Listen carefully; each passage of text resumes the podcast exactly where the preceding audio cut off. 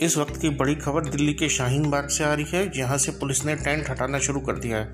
हम आपको बता दें, दिल्ली में कल रात को 12 बजे से कर्फ्यू लागू कर दिया है, जिसको देखते हुए यह कार्रवाई की गई है। पुलिस इस समय टेंट हटावा रही है, धरना स्थल पर बैठे। सभी धरने वालों को घर भेजा रहा है पूर्ण तरह से शांति बनी हुई है। पुलिस कानून का पालन करते हुए टेंट हटवा रही है।